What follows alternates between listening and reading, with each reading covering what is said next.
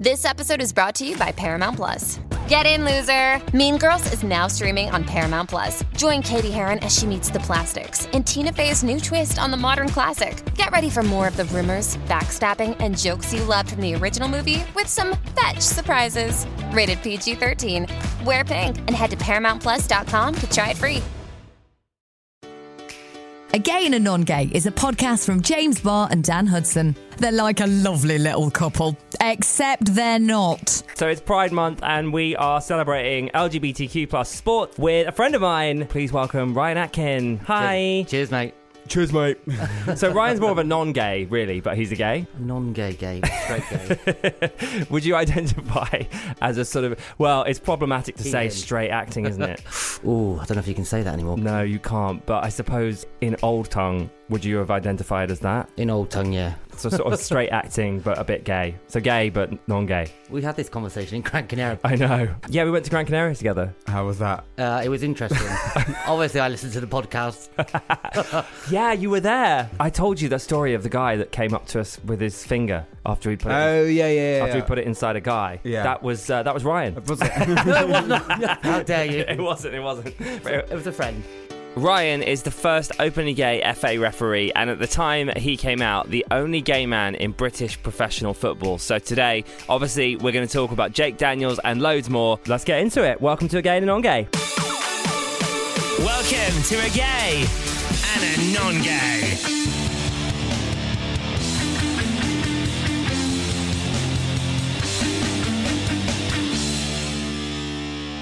This is referee Ryan Atkin. He's been a match official refereeing matches and running the line since 1999. Making big decisions on the field is all part of his everyday life, but he's decided to talk about things off the field for the first time by talking about his sexuality. now is the time for people to stand up uh, and be who they want to be. I've been gay since I was 21, but actually accepting it is something quite difficult, and especially within the world of football. Five years ago, when you were like, right, I'm going to come out, and you hmm. were an FA referee, how did that feel? Was that scary? Because obviously, as the referee, I don't know much about football, as we'll find out very quickly. Referees like tell people what to do. They're sort of in charge of the game, right? And so you've got all these fans, and they boo you anyway, and they all shout the referee's a wanker. so coming out must have been scary, no? Yeah, it was something that was on my mind about, you know, the fact that we do receive some harsh criticism and things, both in the press or at football. But I did wonder whether my sexuality would be used against me. Touch wood, it hasn't been, which is, to be fair, credit to the fan base. Right. So they didn't change the word wanker. They just kept it. Just They kept didn't it change it to like a, a different slur. No. That's lucky. yeah, it is, yeah. Did you think, okay, we are going to pave a path very quickly? Someone else, a player, is going to, is going to come out. Are you surprised it's taken five years, or is that what you sort of expected? It's very, very hard. I think that was always the the million dollar question was when was a player going to come out? You know, are there any gay players within within football? And we have to remember there are. You know, within the women's game, there are a lot of out individuals who play professional football. It's just that so many people were looking for this. I don't want to say token, but in a way, it is that. It's that token for somebody to come out, and you know, now we've got it. So yes, it did take a while, but uh, you know, I said it at the time. It was going to be somebody who was coming through the academy system, somebody that's young. And the great thing is, you know, he's 17 years old. He's got the rest of his playing career to go as an openly gay person. And in in some aspects, you couldn't have asked for a better not end to the story because it's not the end. Because it's great that someone's come out in football, but then only the other day we saw in the press that potentially another player's going to come out, and we had the black silhouette, and you just think, hang on a minute, we've just got someone coming out. And you, you, you know, you're still using that black silhouette in the in the press of potentially another person. Sorry, what's the black silhouette? So they obviously don't put a picture of the individual that potentially is coming out. So it's like, So um, they've said there's more people coming yeah, out. potentially. But it's that sort of. It feels like that constant witch hunt of Yeah. we know that you know. You know, it sort of teeters on that edge, and it, it's such a shame when you've had so much positivity from the press. You know, towards Jake, and then to publish a story like that, sort of, you know, it goes back and forth all the time. I guess it's it's exciting. It's clickbait. People want there to be. Uh, Yeah, you of could look at it from both sides, right? But we want there to be loads of gay players. But I feel like that's not the intent of the press when they're doing that. Jake Daniels' decision to come out today is, of course, a landmark occasion in his young life, but it is a seismic moment for English football too. It's been such a long time of lying, um, and I've just processed and processed every day of just about how I want to do it, when I want to do it. Now I just do feel like I'm ready to be myself, be free, and just be confident with it all. Is there an element of that they are, and tell me if I'm wrong, I hope I'm wrong, that they may be slightly naive in thinking that they're not going to get a lot of abuse for it? when you, I mean, to be fair, he's a, he's a very intelligent young man, and he's got some great support networks around him. And he has openly said in his, in, you know, in his press statement, he knows he's going to get abuse, you know, Right, and he's okay. putting things in place to be able to manage that. And obviously, you know, his club and his manager and you know his, uh, the, the support team he's got around him will work very, very hard to not necessarily shield him from it, but make sure that, that he's got that support there. But I don't think you can, it, unfortunately, in sport, come out publicly and not expect to face, you know, homophobia within within sport, whether it be in person, which is unlikely, but actually more likely on social media apps and things, which is very prevalent. There's still a lot of homophobia on the pitch too, not necessarily from other players, but from fans and away fans in particular, because they are always dragging the other team. They would never use that language, but that's their job, right? As the away supporters, Yeah. they drag the home team. And I know in Brighton, there's a lot of homophobic chants just thrown at the Brighton team constantly, whoever turns up. So can we talk about that and what that might look like for Jake? I, I wouldn't envisage it. I honestly don't. I don't think I would see fans having a chant for, for a gay player. You'll see pockets or individuals who may use his sexuality against him if he's not playing well. If he's in, you know, if he's in, if he's playing poorly, you know, you will get idiots who you know have no brain cells who will use that homophobic you know language and and they are idiots so i'm quite happy to say that because they shouldn't be in sport And what is it that they say in Brighton? Your boyfriend's at home or does your boyfriend know that you're here and things Does yeah. your boyfriend know you're here? Yeah. I guess it's a joke. Is it harmful or is it meaningless? It's banter, um, and banter is one of those difficult things in society that we're still struggling to get our heads around. You know, it's the bit of football where I think you've got to be careful that you don't censor too much because people will fight back, and I think you've got to take people on the journey with you. And I don't see certain banter being abusive, and I think we have to I think the whole of society has to find the right level and the right pitch as to what is acceptable and what's not acceptable. Yeah, because I if someone sang that at me, I'd just laugh. well, this is it. I think if, if say someone sang that at Jake, does your boyfriend know you're here? I mean, Uh, you just stand up and be like, well, well, yeah, they do. Yeah, like or it's not that funny, is it? in the audience, in the right? Exactly. It's not. It doesn't seem that funny if it's actually true. And what you're saying is interesting. You're saying maybe it's forgivable because we're taking them on a journey. I don't know if it's forgivable. I think it's we've got to we've got to expect people not to change overnight, and I think it is a gradual process. I think to expect people just to change immediately isn't going to happen. It's not the real world. You know, everybody thinks it's going to be a huge fix. It's not. Jake coming out is great. You know, it's a great bit of visibility within the game, but it doesn't solve the problem that we've still got. I think everybody thought it was going to be this tick box exercise. He's come out. The stakeholders, the governing bodies need to protect him now. They need to make sure there's things in place, not to just protect him, but they've been crying out for a player to come out. He's now done it. And so they're, they're going to have to make sure that they put their money where their mouth is when it comes to things like racism and homophobia in football and, and actually have key objectives and, and, and tangible outcomes of what we want to see. What do you want to see? I just want to see people play a great game of football Yeah. and not care who or what they are. And that, that is the thing. It- you know, it's the same for me. The fact that I'm a gay man does have no impact as me as a football referee. The only thing it does is it helps me be more authentic. I can be myself on the football field. I can enjoy the game. I can take a partner to football if I wanted to. You know, whereas beforehand, you know, you wouldn't consider those things. And I think that's where we need to get to in sport, where everybody's accepted, whether it be a fan or whether it be on the football field, and everybody en- enjoys sport. And didn't Jake score like three goals after coming out? Yeah, uh, you know, and he says that. He says about how happy he was. But, you know, within sports, a lot of people that come out, they talk about that extra 1% of giving more and to be open and be free and not have to lie. I don't know, you do get that extra buzz inside you, and you know, and that then transfers onto the football field. That transfers into how happy you are, and the happier you are, the better you are, and the better your day is. You know, in any job, you know, office or, or, or sport. If you're happy, you know, you're buzzing around. You, you, you know, if you're sad or, or you're hiding things, you know, the day drags on. You're not you're not your best. A gay and a non-gay. So when you're not refereeing, but you're still a referee, and you're like in the bedroom, are you giving out yellow cards, red cards? Like, what's the deal? Well, this conversation's gone downhill very quickly, hasn't it? no, So- I would say I'm versatile. Okay, great. Do you ever play with it? Like, do you wear the little? Wait, you don't wear like a vicar thing, do you? Referees. I suddenly, for some reason, I got referees confused with vicars. Then What are you talking about? they wore little white things. No, they just wear. But you wear black and white. We just wear a kit. Do you ever wear the kit? Has anyone ever? No, No, it's Oh. work. Um, right. Do you carry yellow cards around just for? No, If someone gets your order wrong in a Starbucks, Yeah. just yellow card them. I don't think they'd know what was going on with it. Probably not. We'll take a quick break and we'll be right back.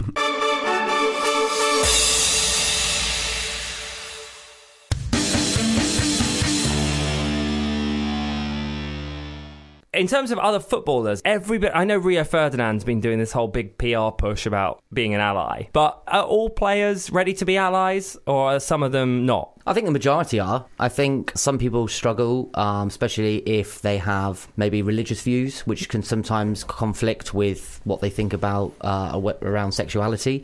Um, but I think in the in the vein, most people are, good people, and, and and within football especially, most people will be allies. You know, um, I think what's been evidenced from things um, like where players were taking the knee against racism, you know, Yeah. it, was very, it was great to see, and I think we'll see something similar, not necessarily taking the knee, but we'll see that support for Jake from other players, and we've already had that. You know, Harry Kane and other players who have come out in public said, you know, it's fantastic, you know, where we are. So, you know, hopefully the future's bright in rainbows. How long until the Premier League player comes out? Well, who knows? Again, it could be potentially a younger player. Someone who's had a different life experience growing up, you know, school and, and things like that. I don't know. It's not about numbers. It's not about people. It's not about the Premier League. I think it's got to be right for the individual to, to come out. And again, it is this sort of like holy grail of, you know, when is a Premier League player going to come out? You know, Jake sits in the Championship, which is one level below um, the Premier League. If they get promoted next season, get into the Premier League, there's your out Premier League player. You know, it's. I, I think we will see it, and I think hopefully, you know, it's a catalyst for more players, and not just players. It could be match officials, it could be managers. You know, and we have seen more and more people since Jake um, has come out say, you know, actually. I'm gay and I, I like football and I go to football and things. So that's, you know, we're already starting to see positive changes in, in the sport. So it could be just a matter of time. It could be next season. It could be five seasons. You know, we just don't know.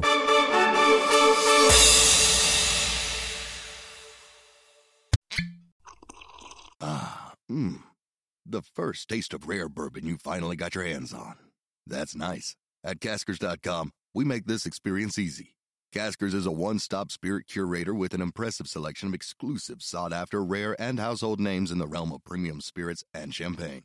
Discover the top flavors of the year now by going to Caskers.com and using code WELCOME10 for $10 off your first purchase. Get $10 off your first purchase with code WELCOME10 at Caskers.com.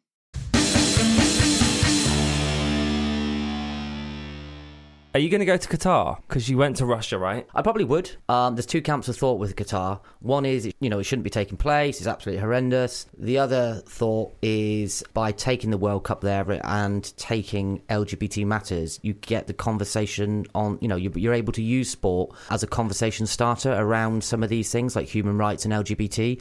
I certainly sit on that side of the fence where ideally I wouldn't have said it was a great place to go and take the World Cup and now that FIFA and UEFA have changed their policies around how they nominate countries and they've got their own sort of standards when it comes to equality and- they you know countries have to basically align to their values we won't see that in the future. You know the fact that we're going we need to use the opportunity as much as we can to open dialogue with countries. We've got to be careful not to force and I say this carefully, Western values, because I think that's very pushy. I think what we can do is, again, take people on that journey, take the country on the journey, and start those little conversations, those, those little droplets of water that ends up as a big pool and then uh, eventually, you know, a big pond. And that's that's where we want to get to. I, I find that funny that you say Western values, like quote unquote, because it's not really Western values. Like it's just human rights, but they would call it that, right? Yeah, and that's, why, I you used, and that's why I use Western values because they see it as a Western value, and I suppose you've got to use their language so they understand. But yeah, ultimately, it is a it is equality, you know. And if it's not LGBT, it could be it could be gender, it could be religion, and so Or even just workers' rights. I mean, Well, loads of them just died building stadiums Yeah. and shit, and it's so awful. And women's rights. I mean, there's a long list of people that And- need and help. If you, and if you're taking sport to countries where you're going to have these openly out supporters or potentially players or referees or managers, whoever it may be, that's how you start the conversations. Because if we wasn't going, we wouldn't be talking about it. You know, Qatar would just continue on its merry old way, you know, with, with little influence or little change. Actually, by taking the World Cup, you don't know what lasting impact that could have, actually. I do agree with you. I think we're ready to cancel countries and cancel people, but actually, by not going, I think we'd do more damage because by going, you can open a conversation. So, yeah, my mind's been changed a bit on that. You're almost like an ambassador for LGBTQ plus people by going to that country. Yeah, and you've got and to you're remember, protected yeah. by the FA and other things. So hopefully, if you were to go, you can make a small change.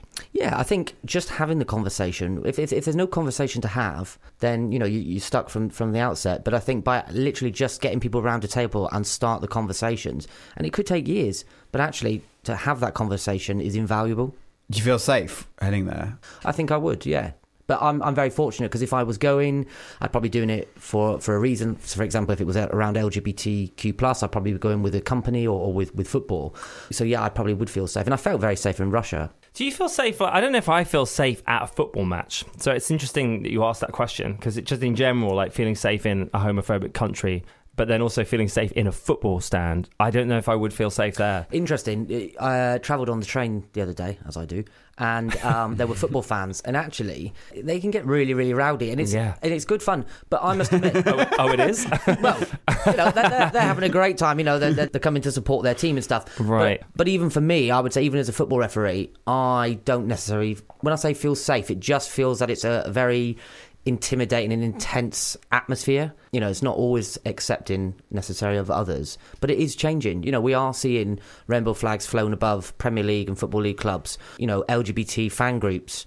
Uh, within you know within the stadiums, they you know they have their bit in the stadium. You know it, it is changing, but it can be very daunting to go to football. And it, for me, even going as a spectator, it can be very daunting. Just the sort of huge numbers. I was at the FA Cup final the other day, and I got off the the tube at Wembley, and I was like oh my god there's thousands and thousands of people all walking up this one street. You know you just couldn't move. But once you're inside and you've got that you, know you've got that atmosphere and you've got that passion and that's what it is it's passion. You know it's a real big buzz terrifying. uh, I used to go to Charlton as a kid, and it felt very confusing as like a Mm. very young gay boy because everyone was like hugging and getting very touchy, but yeah, it's very manly and laddie, and everyone's eating Like, pork pies and mask for drinking. mask. But then recently, I Romance. noticed outside the stadium they had uh, like a rainbow crossing. And it had Charlton Athletic's logo on it. Yeah. And I was like, oh my God, how nice is that? And I Yeah. sent this to my dad, and I was like, look, your football club is like being gay.